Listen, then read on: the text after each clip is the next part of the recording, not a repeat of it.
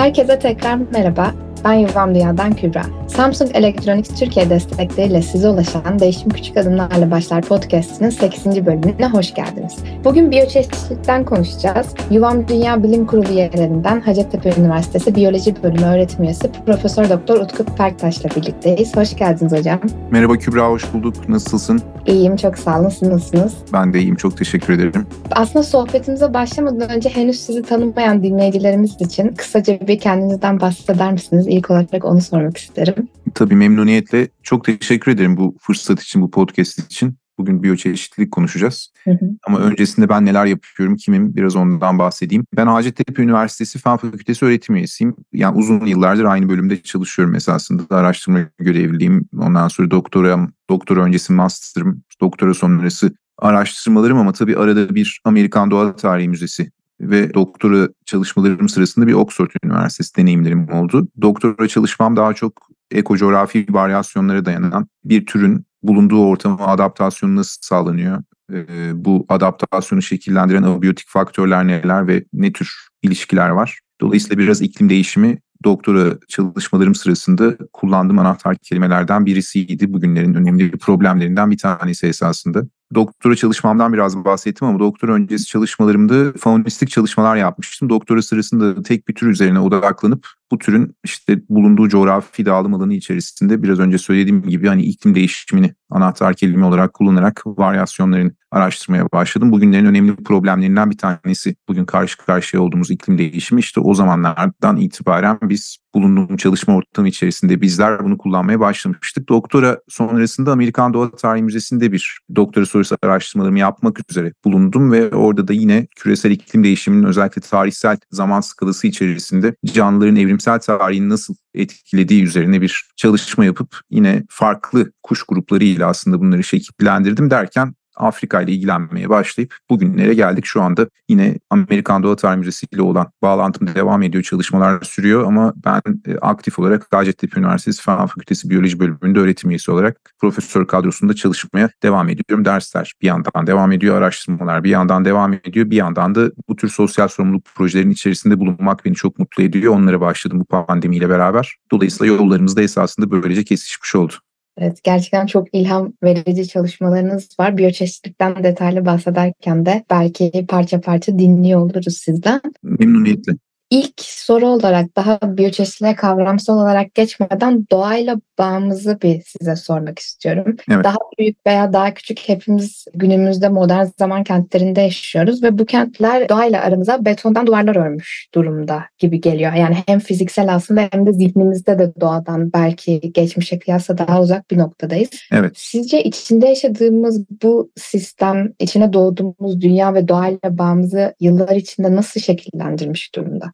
Şimdi şöyle aslında şehirlerde yaşayan bizler ben kendimi de dahil ediyorum. Doğal yaşamı doğa belgesellerinden görüyoruz ve ondan ibaret olarak düşünüyoruz ama hemen kapıdan dışarı çıkınca oturduğumuz apartmanda, evde, kapıdan dışarı çıkınca dışarıda aslında etkileşim içinde olan ve bizim de içinde olduğumuz bir doğal yaşamın farkında değiliz çok fazla. Bu farkındalığı e, senin dediğin gibi esasında bu tür şehir yaşamları bununla aramıza bir duvar örüyor ve zannediyoruz ki doğa sadece ya da çevremizde de hiçbir şey yok sadece dünya bizden ibaret gibi düşünebiliyoruz. Dolayısıyla hani bu döneme antroposen dönüyor. insanın merkezde olduğu bir dönem. Bu anlamda hani farklılaşan bir dönem içerisinde bulunuyoruz. Ama aslında bizim dışımızda devam eden onlarca ilişki var dışarıda ve bu ilişkilere çok şey borçluyuz. Bunun farkında olmak zorundayız ama bu pandemi döneminde esasında bu farkındalığın biraz arttığını düşünüyorum ben bu doğayla aramıza örülen duvarlar pandemiyle beraber evde kalmaya başladığımız, zorunlu olarak evde kalmaya başladığımız zaman dilimi içerisinde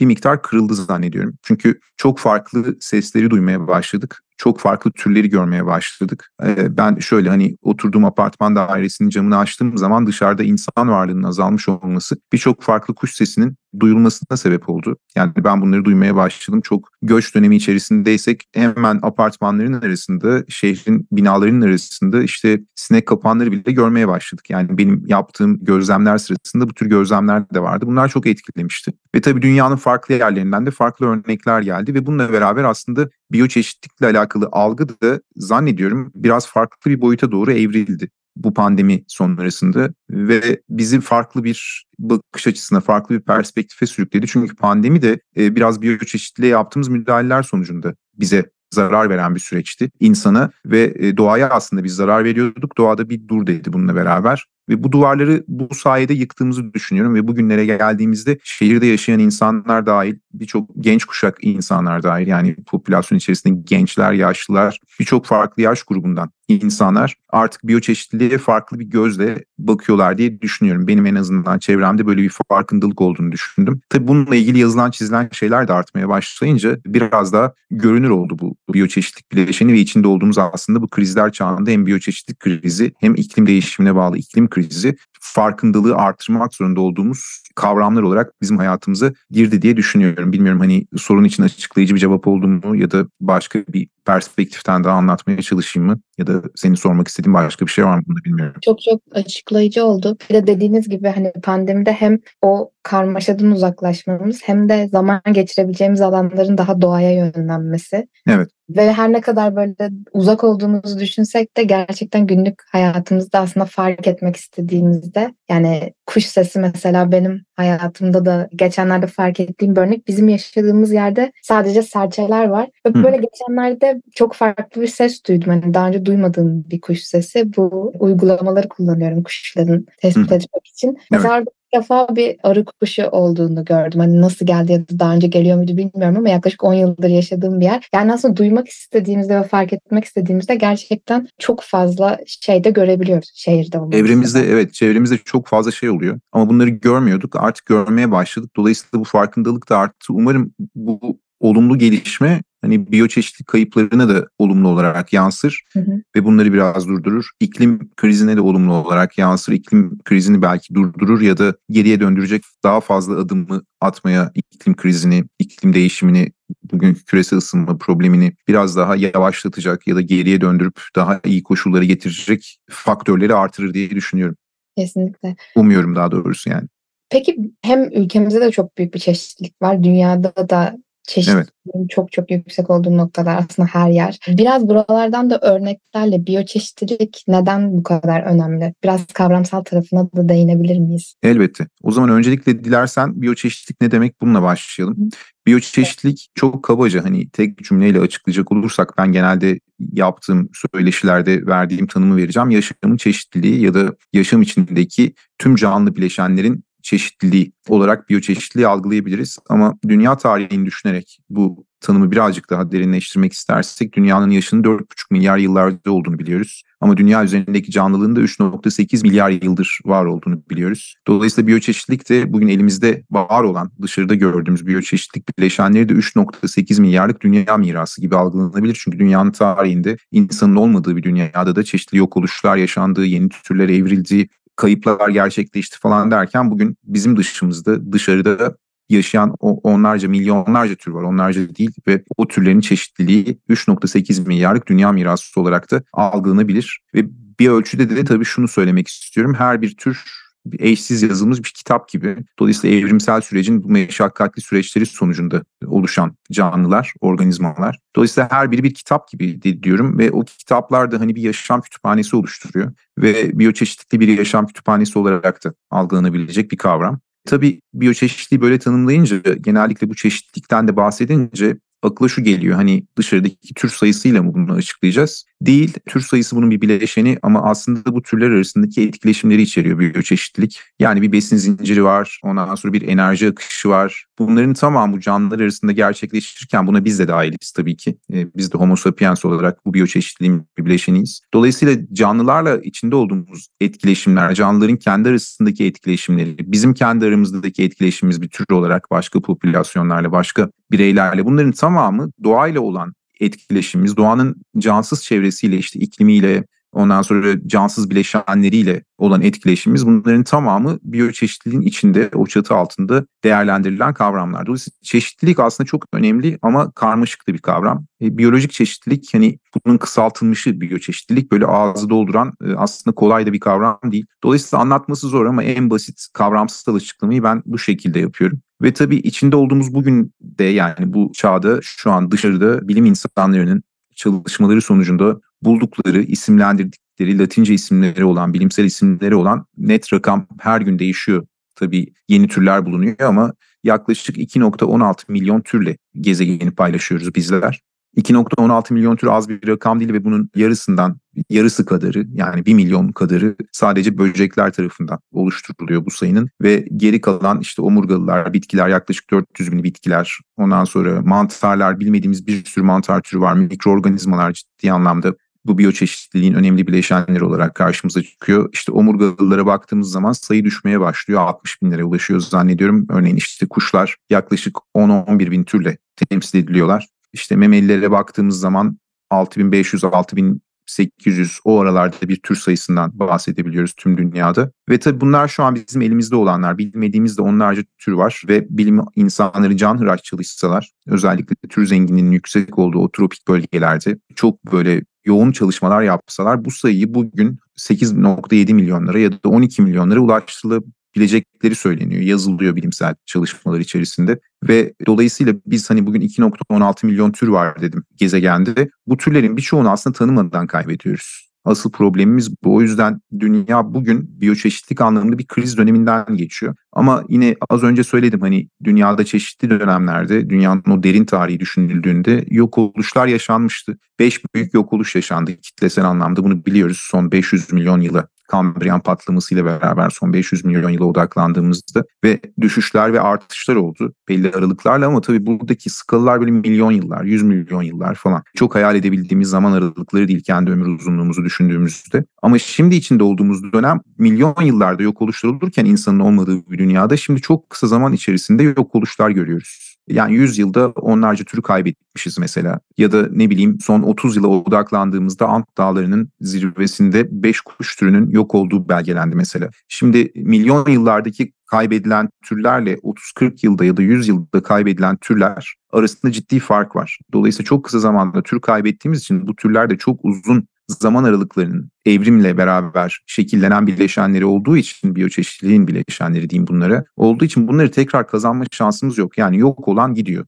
Dolayısıyla da çok ciddi bir kayıp yaşıyoruz ve yok olan gidiyor derken hani bunu bir zincir gibi düşünebiliriz. O çeşitlilikteki etkileşimlerden bahsettiğim için zincirin halkaları düşüyor. Dolayısıyla o zincirin bütünlüğü bozulmaya başlıyor. Bir gün gerçekten hani gezegen ciddi bir darboğaza girecek, ciddi bir sıkıntı yaşayacak bu yok oluşlar dolayısıyla. Bugün gezegen içinde bunları konuşan bizler yani Homo Homo sapiens de bundan çok olumsuz etkilenecek eğer bu gidiş böyle devam ederse. Dolayısıyla hani biz bilim insanları işte yuvam dünya içerisinde de bunu yapmaya çalışıyoruz. Hem iklim krizine hem iklim değişimine dikkat çekerken biyolojik çeşitliliğin yaşadığı problemleri de krizi de aslında bunun da altını çizmeye çalışıyoruz. Ve pandemiyle beraber bu tür farkındalıkları arttı dedim ama bunu biraz daha arttırmaya ihtiyacımız var. Dolayısıyla çevremize biraz daha dikkatli bakıp bu yaşamın çeşitliliğini koruyacak adımlar atmamız ya da kendi yaşam tarzımızı buna göre değiştirmemiz şart gibi görünüyor.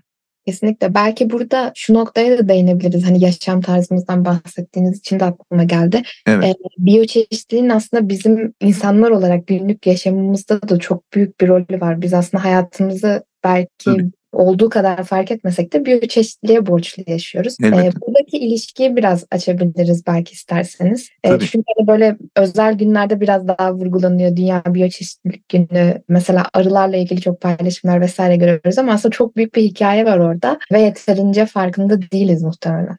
Evet çok güzel bir noktaya değindin Kübra ise aslında biraz daha resmi böyle genişletebiliriz ya da resim içindeki o büyük resim içindeki bir takım bileşenlere biraz daha dikkatli bakabiliriz bu sayede. Şöyle örnek vereyim işte arılar dedin. Bugün kaliteli bir yaşam sürdürebilmek için dünyada doğanın sağlıklı olmasının, çevremizdeki yaşamın sağlıklı olmasının çok büyük önemi var. Ve bizler özellikle hani insan olarak belli ölçüde doğanın kaynaklarından yararlanıyoruz, doğal kaynaklardan. İşte soframıza gelen gıda mesela bu noktada biyoçeşitliliğe ihtiyacımız olduğu kesin. Arılar deyince de hani burada şunun altına çizmek istedim. Arı dediğimiz bir türün ya da birkaç türün doğadan kaybı demek bizim soframıza gelen domatesin, Ondan sonra belki farklı meyvelerin artık gelememesi demek. Çünkü arılar doğada ciddi anlamda tozlaşmayı sağlayan böcekler. Dolayısıyla tozlaşmanın yapılamaması kaliteli meyvenin oluşamaması demek. Ve bunun hani insan olarak yine kendimiz üzerinden biraz kendimizi yine merkeze koyup bakacak olursak bunun da bize olumsuz yansımaları olacak. Bu bir. Ama bu dönemde biraz da şunu yapmamız lazım.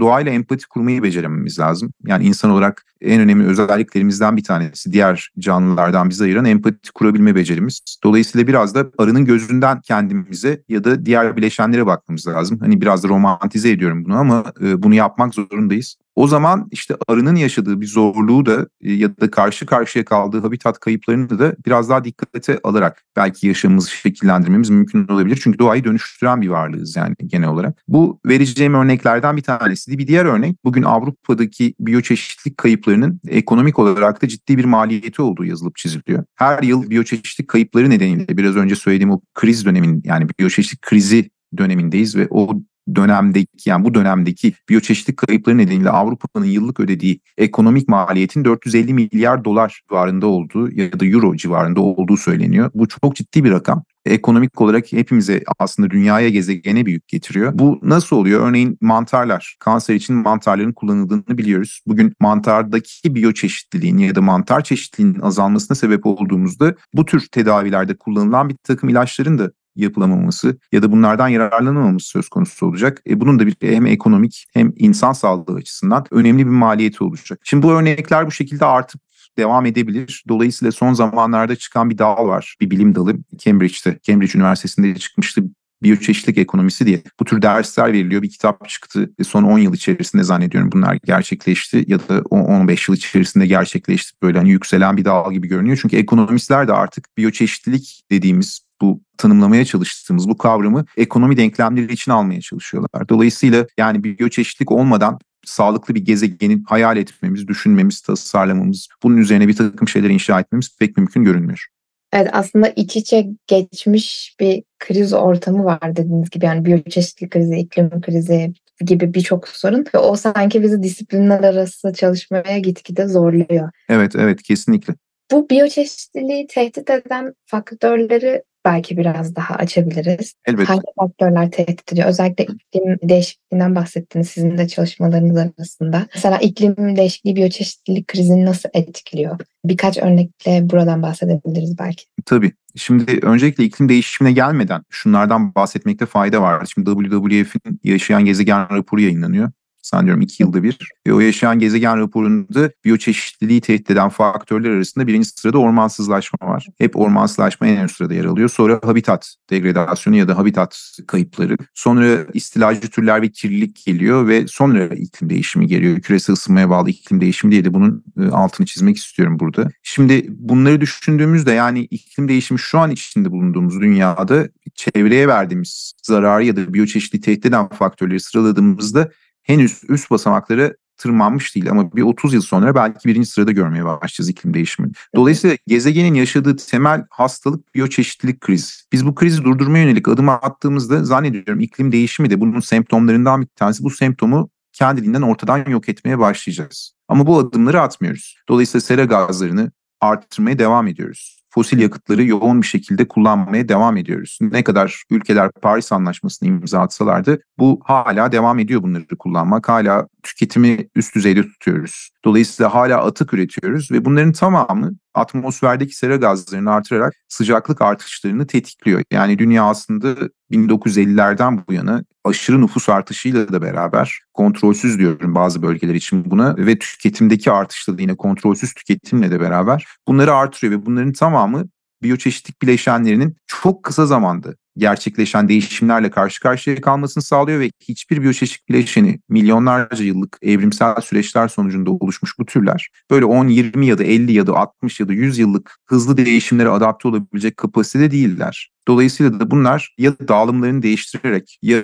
ciddi bedeller ödeyip ortadan kalkarak yok olarak bu maliyeti ödüyorlar. Türler dağılımlarını değiştiriyor dedim. Yani şimdi e, özellikle biyoçeşitlik krizini tetikleyen faktörlerden dördünü saydım. Hani ormansızlaşma diyorum. Çünkü artan insan nüfusuyla beraber yeni yerleşim yerleri açıyoruz kendimize. Besin üretecek, tarım yapacak alanlar açıyoruz. Dolayısıyla doğadaki fotosentez dengesini bozuyoruz. Ve bu da iklim krizine aslında iklim değişimine, küresel ısınmaya sebep oluyor. Çünkü ormanlar bu gezegenin hani akciğerleri gibi. Dolayısıyla ağaçlara, bitkilere ihtiyacımız var. Karbondioksit ve oksijen dengesini atmosferde kurmak için. E bu dengeyi bozduğumuz zaman küresel ısınmayla karşı karşıya kalıyoruz ve türler dağılımlarını değiştirmeye başlıyorlar mesela. İlk verdikleri cevap değiştirebilen değiştiriyor. İşte kuşlar uçarak farklı coğrafyalara giriş yapabiliyorlar ve istilacı özellik kazanabiliyorlar bazı yerlerde. Bilmiyoruz çünkü daha önce o coğrafyanın yerlisi olmayan türleri farklı coğrafyalarda görebiliyoruz. Dolayısıyla bunlar o bölgenin biyoçeşitliliğine zarar vermeye başlıyorlar. E, kimileri dağılımını değiştireyim derken soğuk seven türler,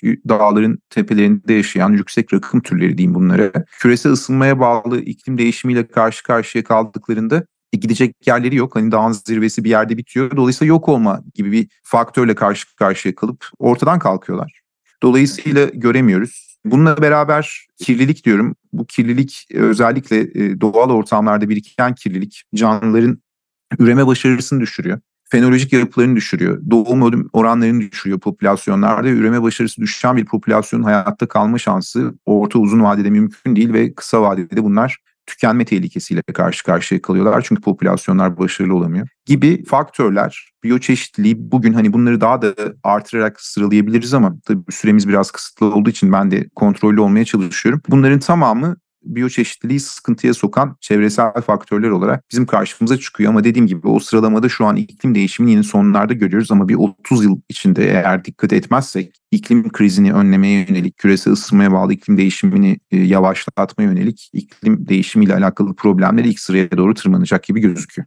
Evet dediğiniz gibi gerçekten çok çok geniş bir konu. İçinde çok fazla hikaye de var. Aslında evet. ben sizin yazılarınızı da okudukça hem ne kadar farklı alanlarla da ilişkili hem de gerçekten ne kadar fazla hikaye var ve belki birçok tarafından yaklaşarak biyoçeşitlilik krizini anlamamız gerektiğini daha da fazla kavramıştım yayın öncesinde tekrar evet. baktığımda yine onu hissettim. Yani böyle kısaca bir Türkiye için belki bir değerlendirme alabiliriz sizden. Tabii tabii. Bu önemli bir şey. Yani bulunduğumuz coğrafya biyoçeşitlilik anlamında aslında eşsiz coğrafyalardan bir tanesi. Tam Türkiye deyince bu noktada ben hotspotlardan yani dünyadaki sıcak noktalardan bahsetmek istiyorum. Çünkü Türkiye 3 tane sıcak noktanın kesiştiği bir coğrafya. Dünyada 35-36 tane sıcak nokta var. Onlardan 3'ü Türkiye'de kesişiyor. Sıcak nokta ne demek? Belki bu podcast'i, bu kaydı dinleyecek olan dinleyicilerimiz için de bunu bir söylemekte fayda var. Bu kavrama yabancı olabilirler. Şimdi sıcak noktalar ya da hotspotlar dünyada bulundukları yani sınırları içerisinde e, sınırlarının neredeyse %70'i insan eliyle bitki örtüsü açısından tahrip edilmiş olan alanlar ve bununla beraber bu sınırlar içerisinde hotspot olarak tanımlanan sınırlar içerisinde bu bahsettiğimiz tanım içerisindeki sınırlar içinde bitki türlerinin %35-40'ı yani %30'undan fazlası diyeyim endemik olmak durumunda. Dolayısıyla Türkiye'yi bu anlamda değerlendirdiğimizde bir eşsiz bir coğrafya çünkü 11-12 bin e, bitki taksonuyla yaklaşık 10 bin bitki türüyle varlığını sürdüren bir coğrafya burası. Ve bu bitki türlerinin de yaklaşık 4 bine yakını endemik yani sadece Anadolu'da görebileceğimiz türler. Ve bu anlamda Türkiye insanı ile de çok dönüştürülmüş bir coğrafya. Bitki örtüsü tahrip olmuş bir coğrafya. Ve bu kadar da endemik var. Bu anlamda bitkilerin endemik olması bir yandan da o bölgedeki hayvan türlerinin de aslında eşsiz olmasını sağlayabiliyor. Ülkemizde bu anlamda da endemik diyebileceğimiz hayvan türlerimiz de var esasen. Örneğin kuşlardan Anadolu sıvacısının altını çizmek istiyorum burada. Anadolu sıvacısı Orta Doğu'da yani yoğun olarak Türkiye'ye endemik diyebileceğimiz bir tür. Biraz Gürcistan kuzeyinde, Rusya'da e, bir popülasyonda Midilli Adası'nda var. Onun dışındaki tüm üreme popülasyonu mesela Anadolu'da. Dolayısıyla Anadolu bu özellikleri üst üste bindirdiğimiz zaman, koyduğumuz zaman çok önemli bir coğrafya, bir biyoçeşitlik anlamında. Üç tane de farklı sıcak noktanın kesiştiği yer. Bunlardan birisi Akdeniz, birisi Kafkaslar, birisi de Orta Anadolu'da İran-Turan bitki örtüsünün yoğun olarak bulunduğu o bozkır, step alanlarının yoğun olarak bulunduğu ve İran'a doğru giden hotspot. Dolayısıyla bu üçü burada çakıştığı için tür sayıları anlamında farklı gruplar için farklı sayılardan bahsedebiliyoruz ama bir de geçiş noktası özellikle Afrika, Orta Doğu ve Avrupa arasında e, cidden bir köprü gibi ve iklimsel çeşitliliği de oldukça ilginç bir coğrafya. Bunların hepsi bir araya geldiğinde Türkiye gerçekten hani dünyada az rastlanır alanlardan bir tanesi. Özellikle de 3 tane hotspot'un çakışma noktası olduğu için. Bir bundan bahsetmek istiyorum ve buradaki tehdit faktörleri özellikle genetik çeşitlilik desenlerini ortaya koyduğumuzda türler adına tehdit faktörleri de ciddi anlamda dikkat çekiyor. Çünkü yapılaşmayı çok yoğun olarak görüyoruz. Yapılaşmayla beraber çok fazla barajımız var. Akarsuların dengesiyle çok oynuyoruz. Efendime söyleyeyim habitatları degrade ediyoruz. Dedim ya zaten hani hotspot olarak sayılmasının sebeplerinden bir tanesi bu. Tüm bunlar bir araya geldiğinde Türkiye'nin varlığı, mevcut tür varlığı ciddi anlamda tehdit altına giriyor ve bu tehditle de baş etmek zorundayız. Yani bizim ülkemizin bulunduğu toprakların da belli ölçüde verimliliğini devam ettirebilmesi için, sürdürülebilir olabilmesi için bu anlamda biyoçeşitliliği korumamız gerekiyor. Yani bu yoğun tür sayısını kaybetmememiz lazım. İşte kuşlar için baktığımız zaman son yıllarda yapılan kuş gözlemcilerin sayısındaki artışla beraber son zamanlarda yapılan çalışmalarla 500 kuş türüne ulaştık. Bütün Avrupa'yı düşündüğümüzde bu sayı 600'lere yakın bulunuyor ve Türkiye yıl içerisinde birçok türün görüldüğü yer olarak karşımıza çıkıyor ama bugün işte yaptığımız bir takım insani faaliyetlerle, insan eliyle yapılan faaliyetlerle bunları kaybetmeyle ya da e, bu sayıları düşürmekle karşı karşıya kalabileceğimizden endişe ediyoruz. E, bunlar üzerine yazılıyor, çiziliyor. Ondan sonra çalışmalar dizayn ediyoruz ya da bir takım sonuçlar elde ediyoruz. E, bunlar görülüyor. Bununla beraber özellikle evrimsel biyolojiyle alakalı yaptığımız çalışmalar genetik çeşitliliğin belli gruplar için ülkenin belli bölgelerinde çok yüksek olduğunu gösteriyor. Bu endemizmle beraber omurgalılar içerisine baktığımız zaman bu genetik çeşitliliğin yüksek olduğu alanları da kaybetmekle ya da tahrip etmekle karşı karşıya kalıyoruz ki burada genetik çeşitliliği yine önemsiyorum ben. O da şundan dolayı IUCN Dünya Uluslararası Dünya Koruma Birliği diyor ki biyoçeşitliliği koruyacaksanız üç temel bileşenden genetik çeşitlilik, tür çeşitliliği ve ekosistem çeşitliliği bunlardan genetik çeşitlilikle başlamanız ve bunu öncelikle korumanız, bunu kantifiye etmeniz, sayısallaştırmanız ve genetik çeşitliliğin yüksek olduğu alanlara odaklanmamız gerektiğini söylüyor. E, bu anlamda da bizim ülkemiz çok zengin çünkü birçok organizmayı da hani tür içerisinde genetik çeşitlilik desenlerini de çok fazla bilmiyoruz ama çalıştığımız zaman ilginç resimler ortaya çıkıyor, ilginç desenler ortaya çıkıyor. Bunları da korumak zorundayız. Eğer bir türün devamını istiyorsak genetik çeşitlilikten başlamak durumundayız korumaya. Ve Türkiye hani özetleyecek olursam genel olarak hani özet şeklinde söyleyecek olursam herhalde böyle anlatırdım. Bu tür bileşenlerden, bu tür özelliklerden oluşan bir coğrafya o anlamda da yani bu, bu bunların tamamını bir araya getirdiğimizde de bu anlamda oldukça önemli bir coğrafya. Çok teşekkürler hocam. Gerçekten çok değerli bir özet oldu. Benim sorularım bu kadardı. Çok keyifli bir sohbet oldu. Katkılarınız için çok sağ olun. Ben de çok teşekkür ediyorum Kübra. Güzel bir sohbet olduğunu düşünüyorum ben de. Az zamanda hani anca böyle özetleyebildim ama belki devamını yine yaparız bu tür söyleşilerle daha da derinleşebiliriz. Ama çok teşekkür ediyorum bu fırsat için eksik olma. Çok teşekkürler. Bir sonraki bölüme kadar hoşçakalın. Hoşçakalın.